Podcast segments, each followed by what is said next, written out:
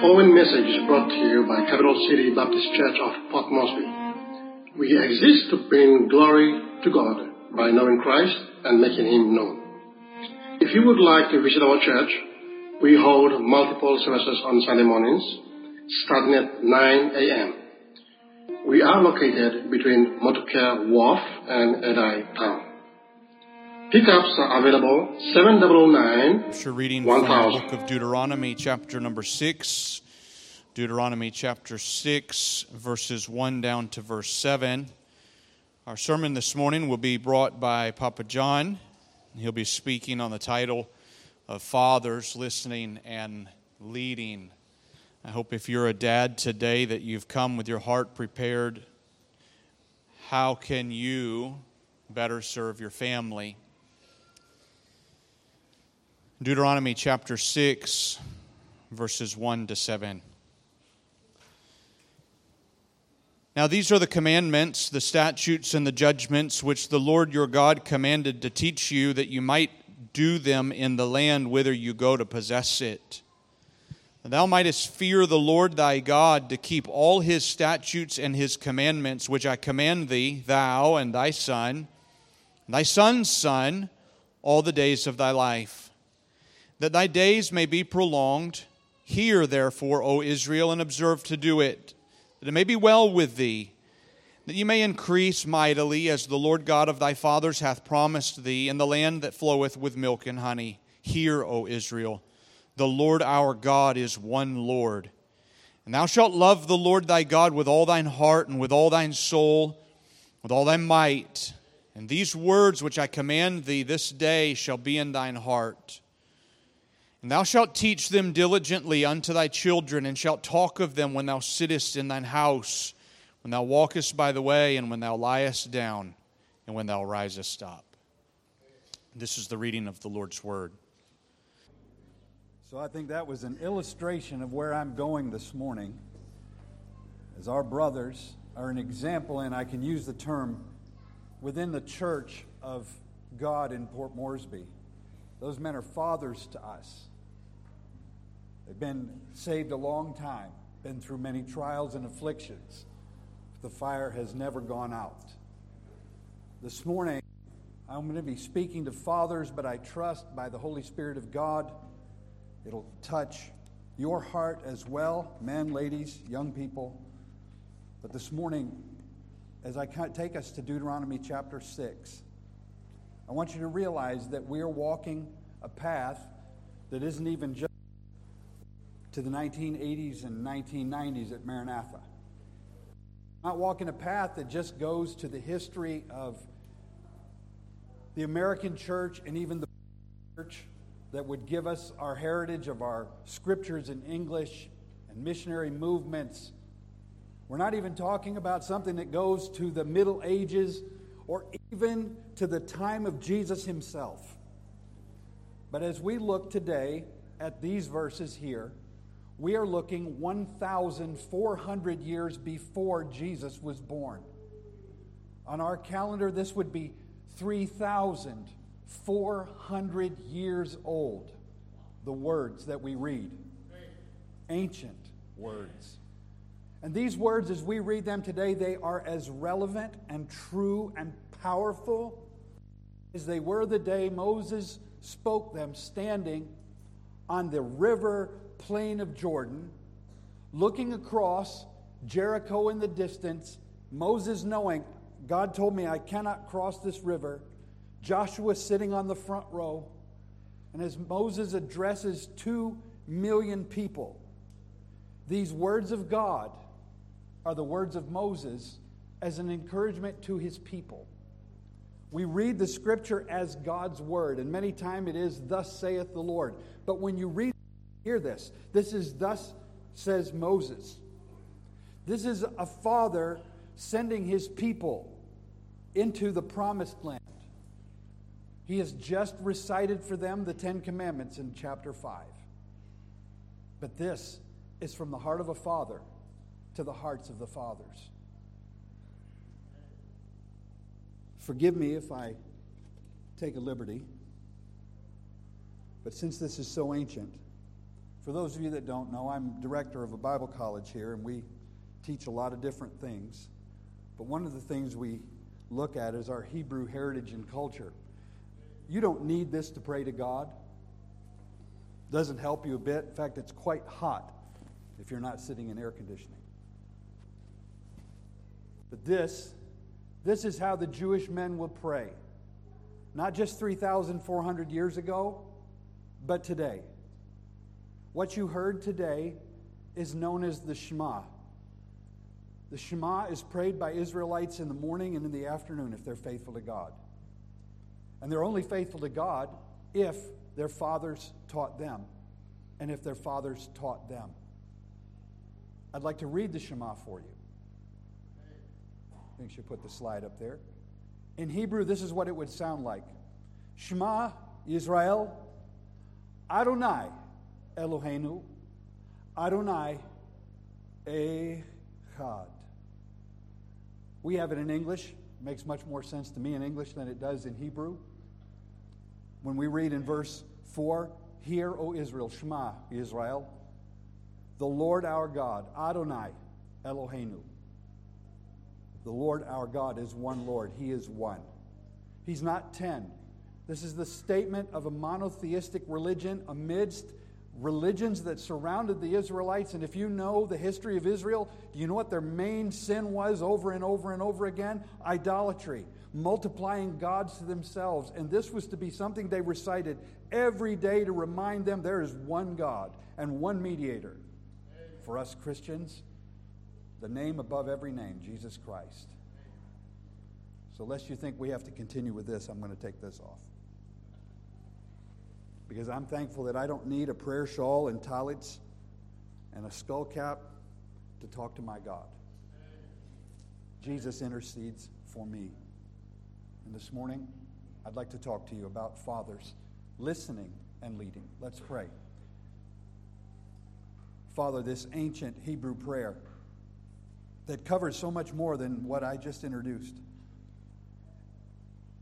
How, how could your people still miss it? I have no idea.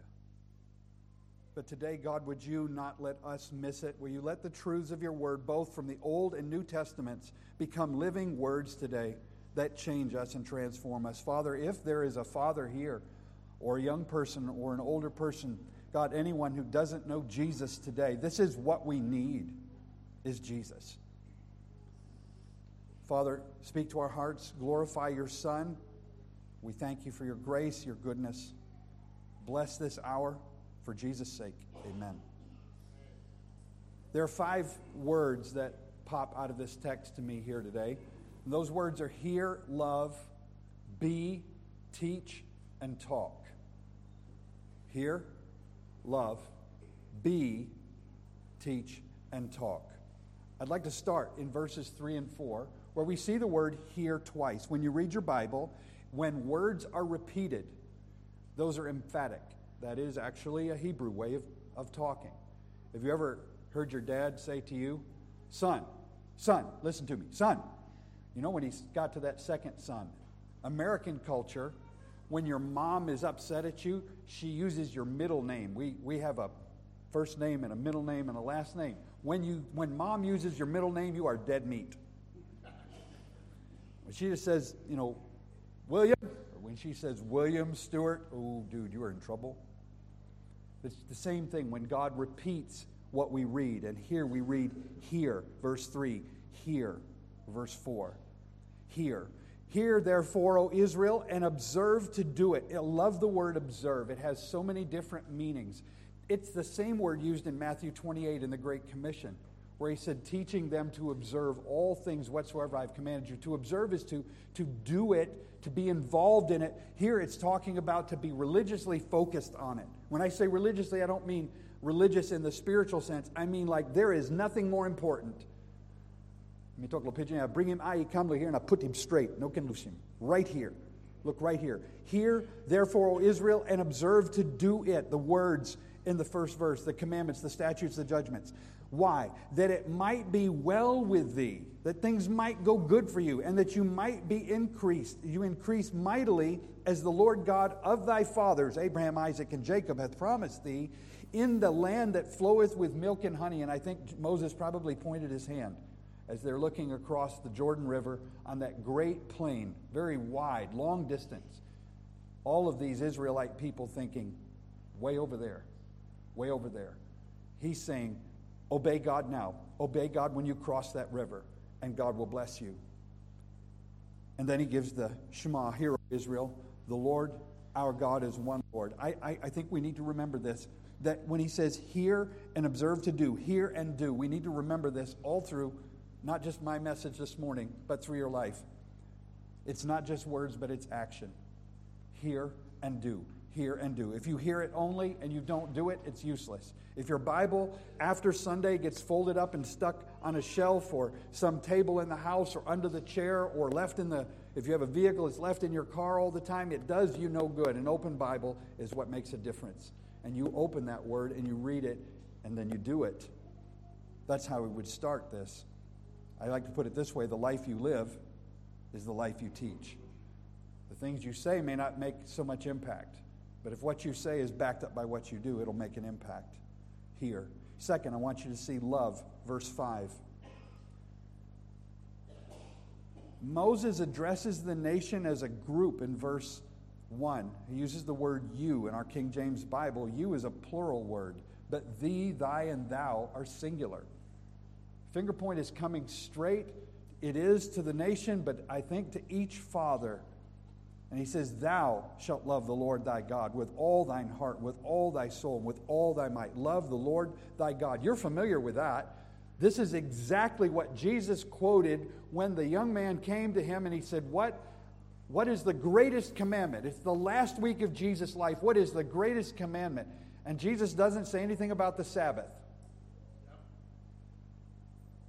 But just let that rest. If Jesus went to the market to preach, he wouldn't say one thing about the Sabbath. You know what he says? This right here. He quotes this Thou shalt love the Lord thy God with all thine heart, with all thy soul, and with all thy might. And then the guy only asked for one, and Jesus gave him. He goes, and there's another one. And he goes way over into Leviticus, and he says, and the other one is, love your neighbor as yourself. You grasp that, you've got the whole law. Nothing about a Sabbath. I just say that for our context. This is what's important. Love the Lord your God. Dads, listen to me. If he is not your God, he will not be your children's God. If he is your God in name only, or he, he's your God be, you're, you're, you're just because you drive the kids or you ride with the kids to church, but he's not your God in the house, he will not be your children's God. He's, Jesus quotes this. Moses said, All your heart, all your soul, all your might. That word all is an inclusive word. Papa John, I can't do that. Great news. Neither can I. But it's the trajectory, it's the effort, it's the desire. Is that your desire? God, I can't do this. God, help me. That's what God's looking for. You're not a dad, you're a mom, you're, you're a young person. Listen, God's calling you to the same thing loving Jesus with everything you've got, all of your being. It will transform your life.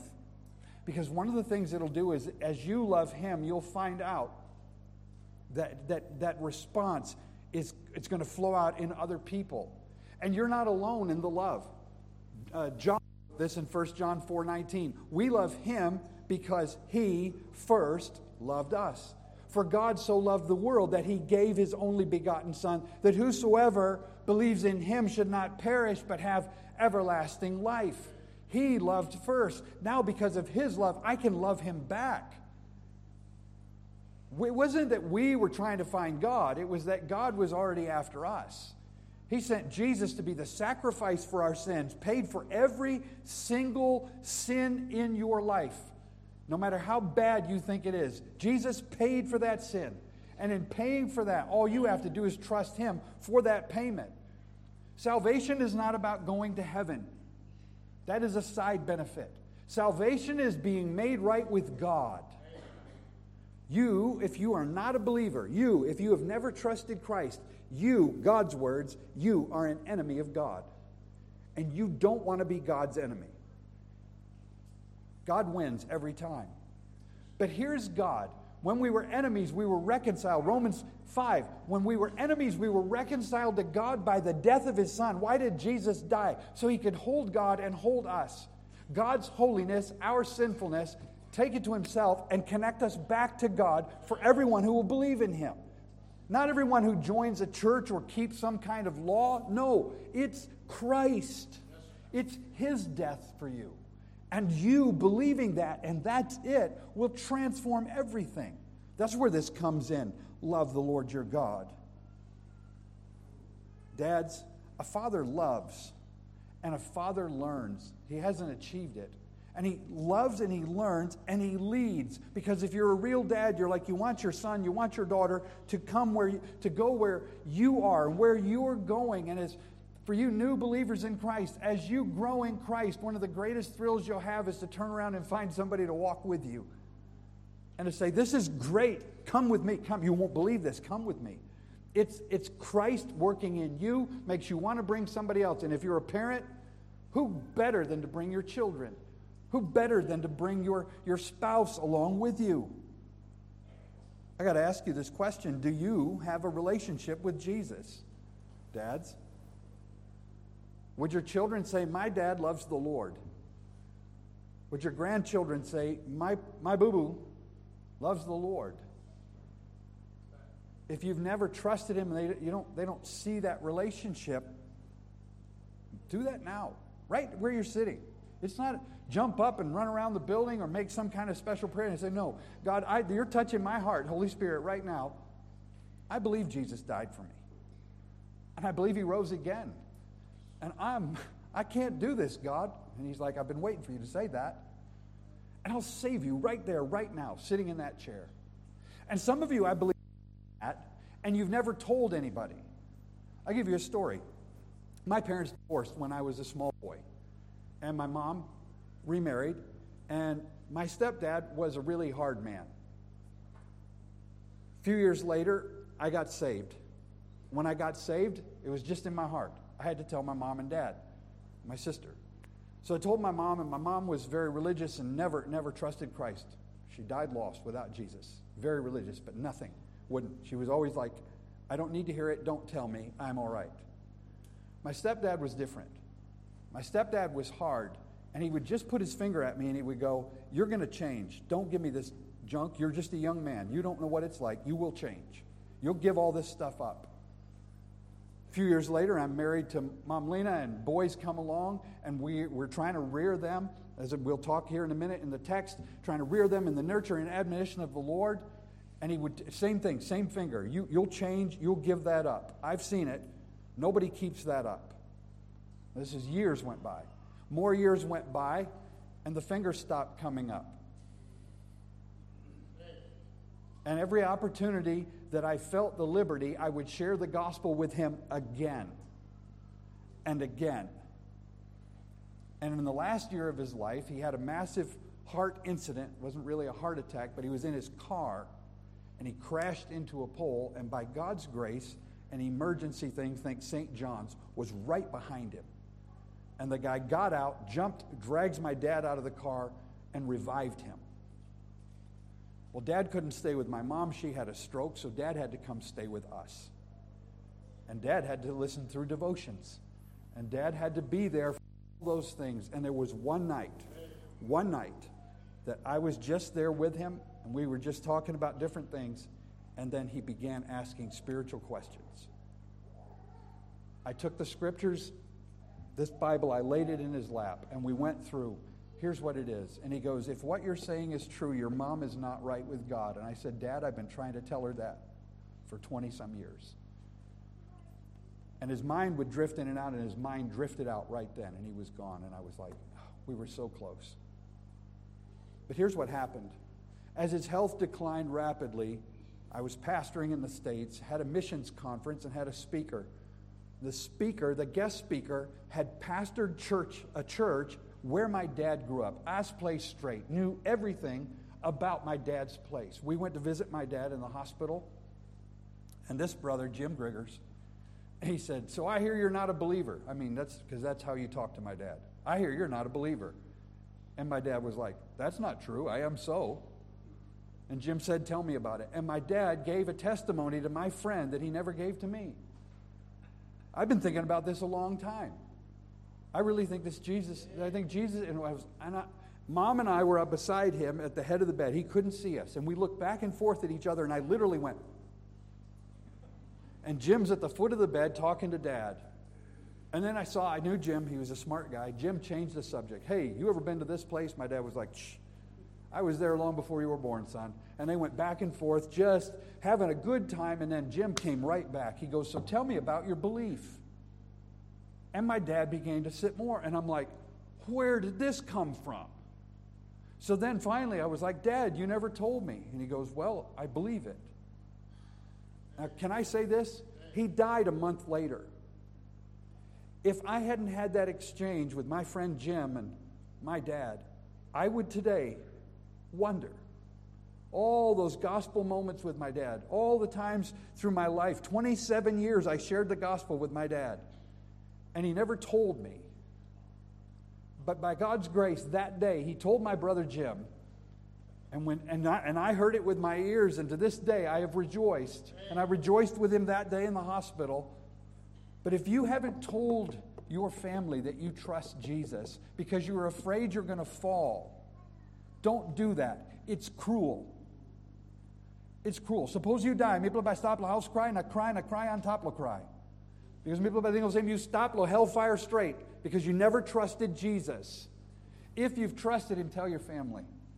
It is one of the greatest gifts you will ever give. You're like, but then I've got to live like it. Hey, brothers, that's what I'm calling us to. Man, I'm calling us to live up to it. You can't live up to it, but Jesus in you can. The Spirit of God will let you. I just wanted to encourage you with that. Tell somebody. I love what Joshua said. Most of us know the verse. Choose, if, this, if it be evil in your eyes to serve the Lord, you do what you want, but choose this day who you will serve. As for me and my house, we will serve the Lord. That decision Joshua made is at his deathbed. He's at the end of his life. Don't wait to the end of your life to declare that. Declare it now. Step up and live for it. Family, when dad steps up, when boo boo steps up, come up behind him. We're going to walk with you, dad. We're going to walk with you, boo boo. Wife, step up beside him. I'm going to walk with you. I'm going to, I'm going to be with you. I'm going to walk with you. You fall, I'm going to be there to help you get back up. This is what we do here, love. Verse 6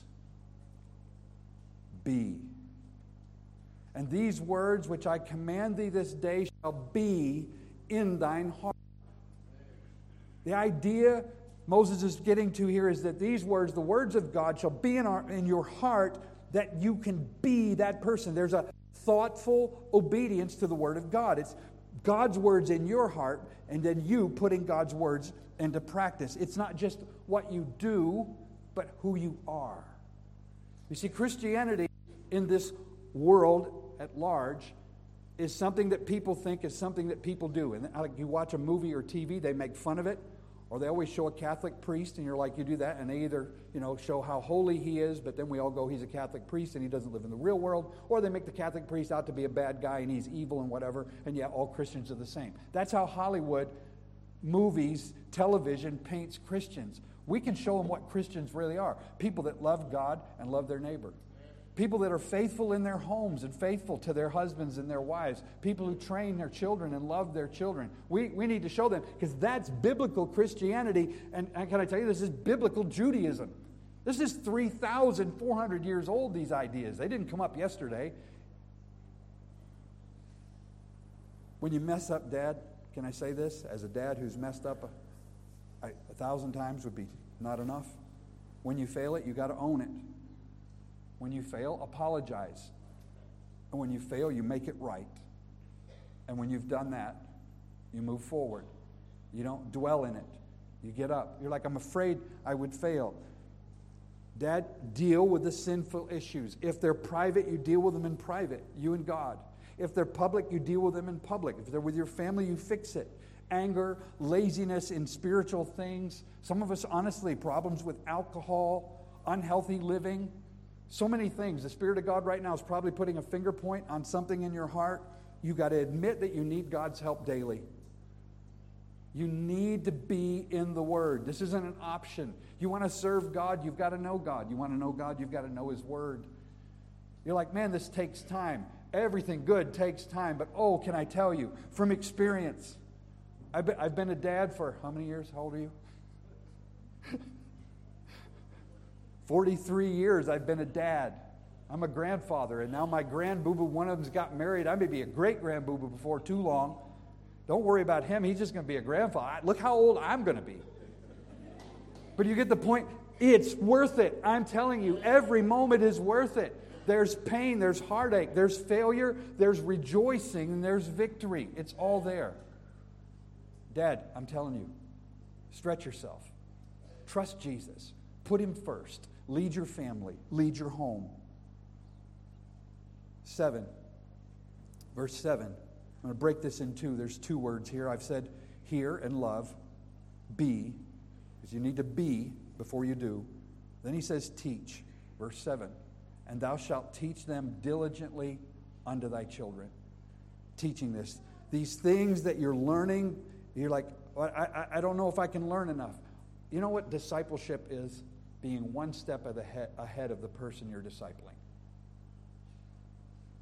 To me, that's the definition. Teaching somebody because I'm one step of you. We walk single file the trails back at place. You had to do that.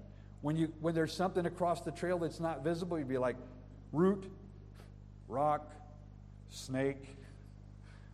Because the guy behind you might not see it. He might be looking off to the side. He might whatever, and you just you're one step ahead. That's what discipleship is. Is you're just telling people about what you're learning. They can be one step or ten steps behind you, but you just what you what you just saw. You tell this person right here. This is what you do with your children. You're like, oh, I'm just learning myself. Keep learning, and what you learn, teach them, show them, show them it is genuine. This thing is real. I don't make this up. This is my Monday to Friday and my Saturday as well as my Sunday. Christian life is real, whatever I'm doing. Routine means part of your family's life. Repetitive means repeating it until they get it. It's, I tell our students at uh, Baptist Bible Institute of Port Moresby, it's not, it's not taught until it's caught. You can say, I taught my children not to do this. Really? And they just did it. They, you didn't teach them. You said it. Well, I said it 10 times. We'll say it 12, 14, 50. It's not taught until it's caught, until they get it. Devotions, having family devotions. Let me give you just a quick help about doing devotions. Number one, study Greek and Hebrew. And when you are fluent in the biblical languages, then you, no, don't bother with that. I'm being funny. Same thing. Open the Bible. Pick an easy passage. And here's five quick pointers about how to have devotions with your children. Be brief. You don't have to do this 50 uh, minute preachment, okay? Five minutes, two minutes, one verse, two verses. Be brief. Second, be enjoyable. The younger your children, the more you have to act. I don't remember how much Pastor Matt and his brothers remember, but I was the fool teaching Bible in devotions because I would just be everything. I'd be, I'd be the whale. I'd be Jonah inside. I, I, just make it enjoyable the younger they are. Now, if you have children that are 15, 16 years old, probably not going to go too much for the whale. But make them enjoyable. Like, make it real. Third, be serious about it. Don't be like it doesn't matter. All right, all right, you me reading Bible. All right, thou shalt write them upon the posts of thy house and on thy gates. Okay. Thank you, God. Bless me, let me pray. Amen. Be serious about it. Like this, whatever the verse is, pick something that's a- applicable, but just make it make it serious. And then the fourth thing, be real. Connect it to life as it is. Not every verse that you read or study together as a family is going to connect to something, but many times there's something that happened in your family, something that happened in life, something that happened in school, and there will be something. Connect the dots. Let your children know that Scripture and life are connected. They're connected. The longer you do this, the better you pick things up. Can I tell you, and I'm sure Pastor Matt would be first to admit it, some of our devotions as a family were the most boring times ever.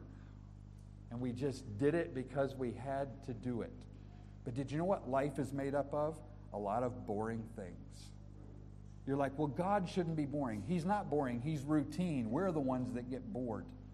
The routines of life is where you learn it. You just stay after it. You stay after it. Why? Because three boring days might be followed by four awesome, wow, that was the coolest devotions, Dad, we've ever had. And you just keep after it. You don't stop. Well, oh, o pequeno me no like him. Well, what blow? Because you're the dad. You're the leader. When your child rules your house, he is now the dad, and you go ahead and let him make all the decisions, but then you put him on the bus and send him to work. And when he brings home the paycheck on the fortnight, he can tell you what to do.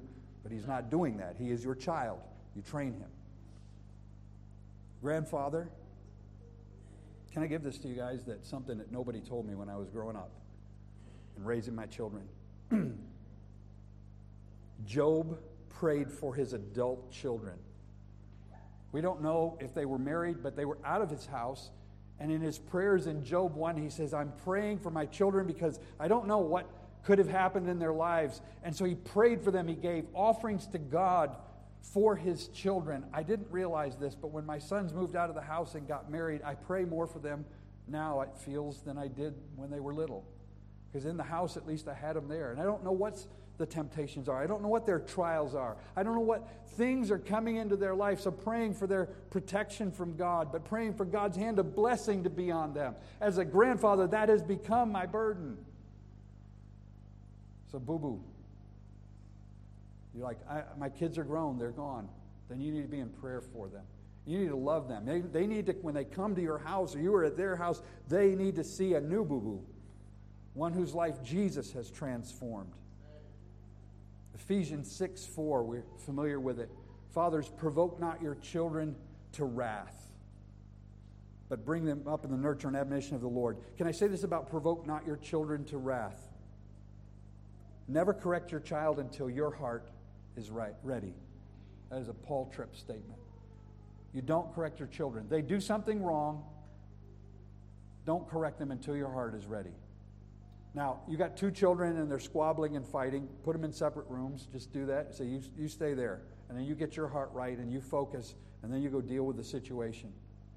But it is, it is, it is the wrong thing to pick up the stick right away and start wailing away. Provoke not them to wrath.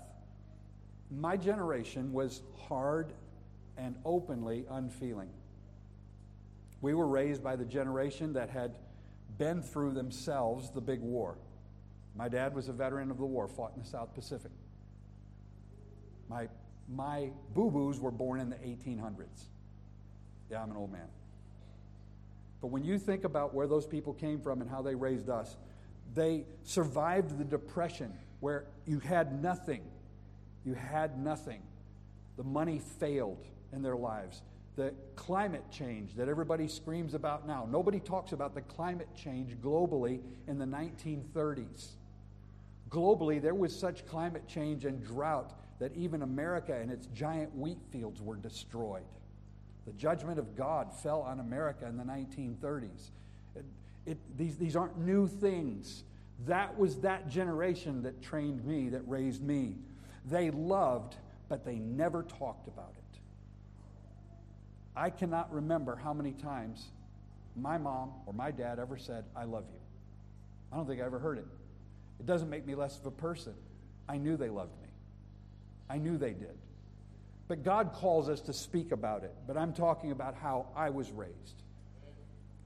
So when they used the rod, they used a lot of it out of frustration because they couldn't deal with emotions. Emotions were something you kept to yourself. Anger, you kept it to yourself. Love, you kept it to yourself.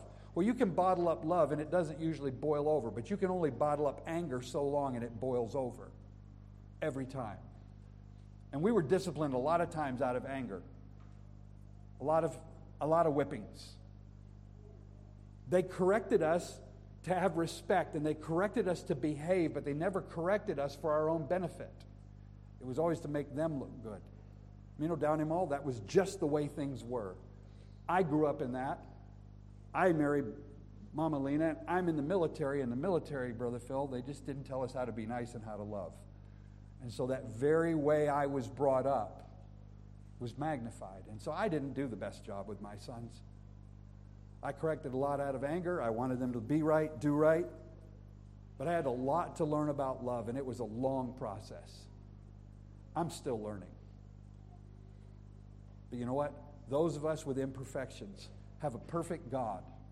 And He's a perfect God who's able to take back the years that cankerworm has eaten. He's able to bring back the dust and breathe life into it. And every failure is just an opportunity for God to be God. And I tell you guys, press on. God is there, Dad. God is there, and He wants you to be successful as a dad for His glory. Be consistent as possible. None of us are perfect, but you do it. You just keep going. You just keep going. Why? Because this is what God's called us to do. The second half of the verse says, Bring them up in the nurture and admonition of the Lord. I love the phrase, bring them up. They're here, they need to be here. Dad, that's your job. They're here, they need to be here. Well, I'll send them to school and they'll go from grade two to grade three. I'll send them, they'll go grade three to grade four and on, on. That's fine. That's up in education. Are you bringing them up spiritually? Are you nurturing them? Are you educating them in the ways of the Lord? Admonition uh, is it correction? It's a gentle correction in the ways of the Lord. Are you doing it that way? Proverbs 22 6. Train up a child in the way he should go. Training comes before correction every time. Training comes before correction every time. You should be training your children first and correct them from what they should have known from what you're training them. Now, there's once in a while, the Allen boys were classic at this. One of the brothers used to say, We are not rule breakers, Dad, we are rule makers. They would find new ways to do things to get in trouble. And so we'd have to have a new rule in the house. You can't do that. Oh, man.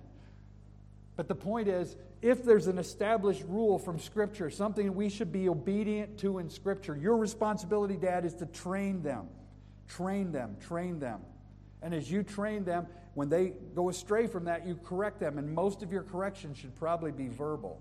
Now, the younger they are, uh, the more difficult it is. I know that four year old, big head, when a four year old is big head, he's four or three or two. He's not listening, he's not listening. Then you use the stick, the backside blungen. Not on his head, not all over his body, backside. Why? Pain wakes him up. Why? Scripture is, Proverbs is filled with that, with using the rod in the proper way. Do it, get his attention, got his attention. When he gets older, the rod is no longer needed. You speak. It's about training your children. You don't train him when he's four, when he's 15, you've got problems. In fact, you probably got problems by the time he's 10 or she is 10 because you hadn't got their heart. Can I take us back to that? Get their heart. Get their heart when they're little. We had four boys. They were four absolutely different children. At no way they could have all come from the same mama and same papa. But there was one eh, that we just could not. It just like, how? This kid just every day finds something he can do wrong. And it was like all I did was, it wasn't Pastor Matt. All I did was correct that boy. And one day, mom, in her wisdom, said to me, she goes, Do you realize how often you're correcting him? I'm like, All the time. And she goes, Can we work to find something he's doing right so we can praise him? It was eye opener for me. I don't know if, where she heard it. I'd missed it. So now I started inspecting his life. Oh, he messed up. I'm going to let that one go. He messed up. I'm going to let that go. Hey, look at that. Hey, son, you, you put your clothes on properly. You didn't put your shirt on backwards, and you didn't, you know, put your shoes on the opposite feet. And began looking for that. Did you know it was transformative in his life? It was transformative for me to look for things that he did well. Sorry, Pastor Matt, among the boys, he was the smartest in his educational exams. He was brilliant. Music, you hand him an instrument and give him a little while, he will play it. Anything. Wind instruments, stringed instruments, piano, keyboard, anything. He touched it, he could play it. He was brilliant. But he was so much energy when he was small. It was so much work to keep him in line until we figured out we need to find a way to praise this boy. There's so many things I could talk to you about child training. I just get this. You, dad, you step up. Step up. If you don't do it, nobody else is going to do it. Forget the, the morons in America that say it takes a village. It doesn't take a village, it takes dad and it takes mom. And if you're a single parent, then God knows that. And if you're a single mom, God will help you with that. If you're a single dad, God will help you with that. But you got a mom and dad, and if you, especially if you have good boo boos in on it, you guys do it. Raise the children in the nurture. Bring them up in the nurture and admonitions of the Lord. Proverbs 29 says, Correct thy son, and he shall give thee rest. Yea, or truly, he will give delight to your soul. Number one, some of us would like rest when you're training your children. But how much more? You get rest because he's been corrected. Not because, he straight him and finish now. No, you're like, you corrected him, and the next time he had the opportunity to do it, he didn't do it, or as soon as he did, he was like, Dad, I forgot. I'm sorry. I'm sorry. Oh, son, I got rest. You got that. And he gives delight to your soul, because one day they will grow up, and they might become your pastor.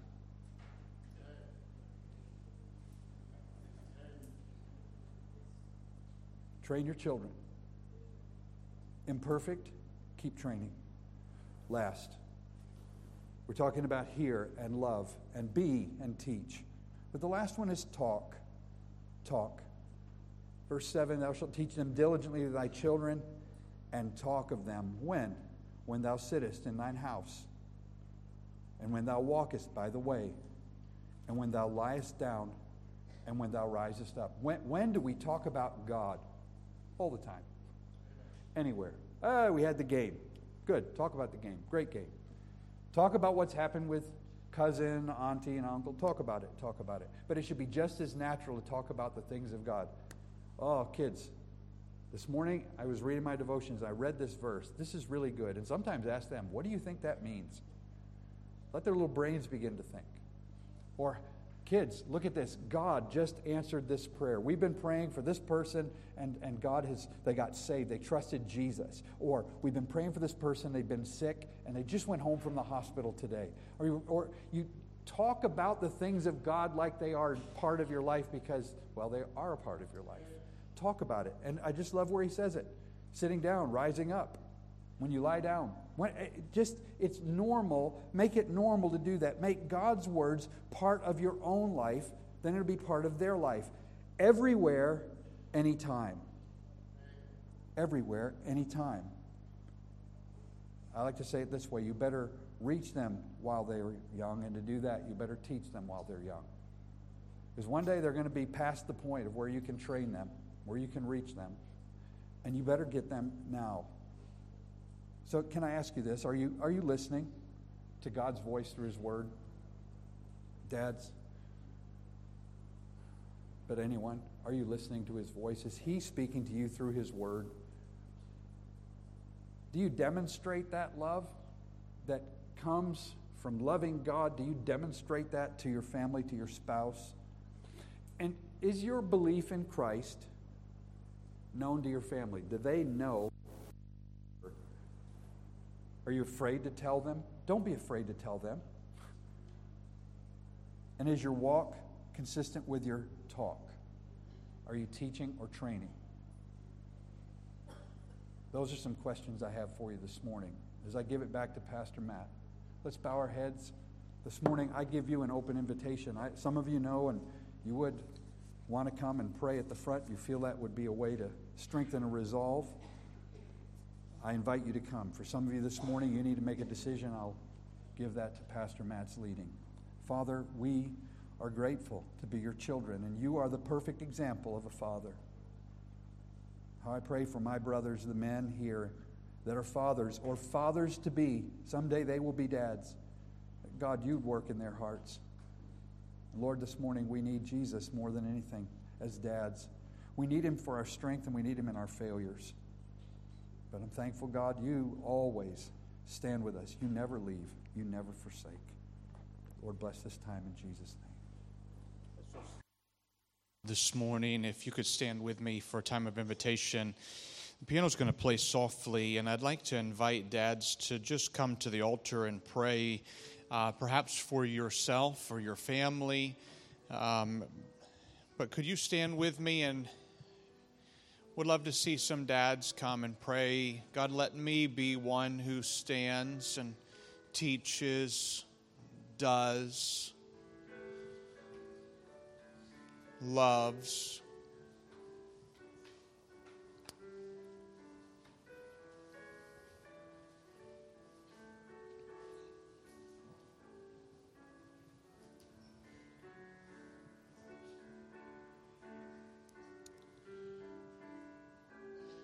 Oh, you, Father, you see our hearts and you know our desire to show the love to our children.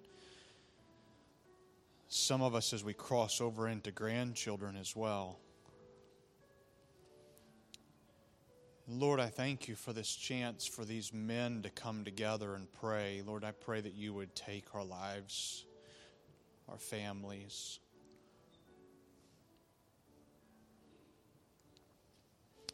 Perhaps this morning you've never put your trust in the Lord Jesus Christ. Or perhaps you've never made it public, you've never told your family. Could I ask you to just raise your hand? You say, Pastor, I'd love to talk to somebody about it. Dad.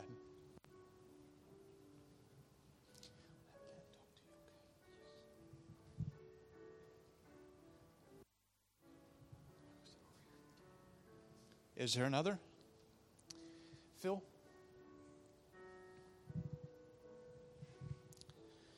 Is there another? You say, I'd love to talk to somebody. Just raise your hand.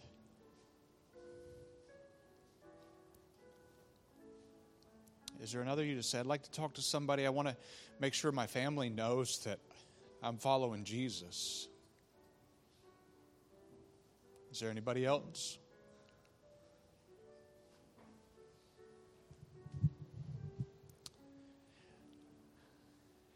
I know that there are several moms here today that wish that their husbands had heard today's message. Moms, I want you to know that we love you and we're praying with you. Might encourage you if you have the ability point your husband to listen to the message online. It will be online this afternoon. I already know some folks that I'm going to share that message with.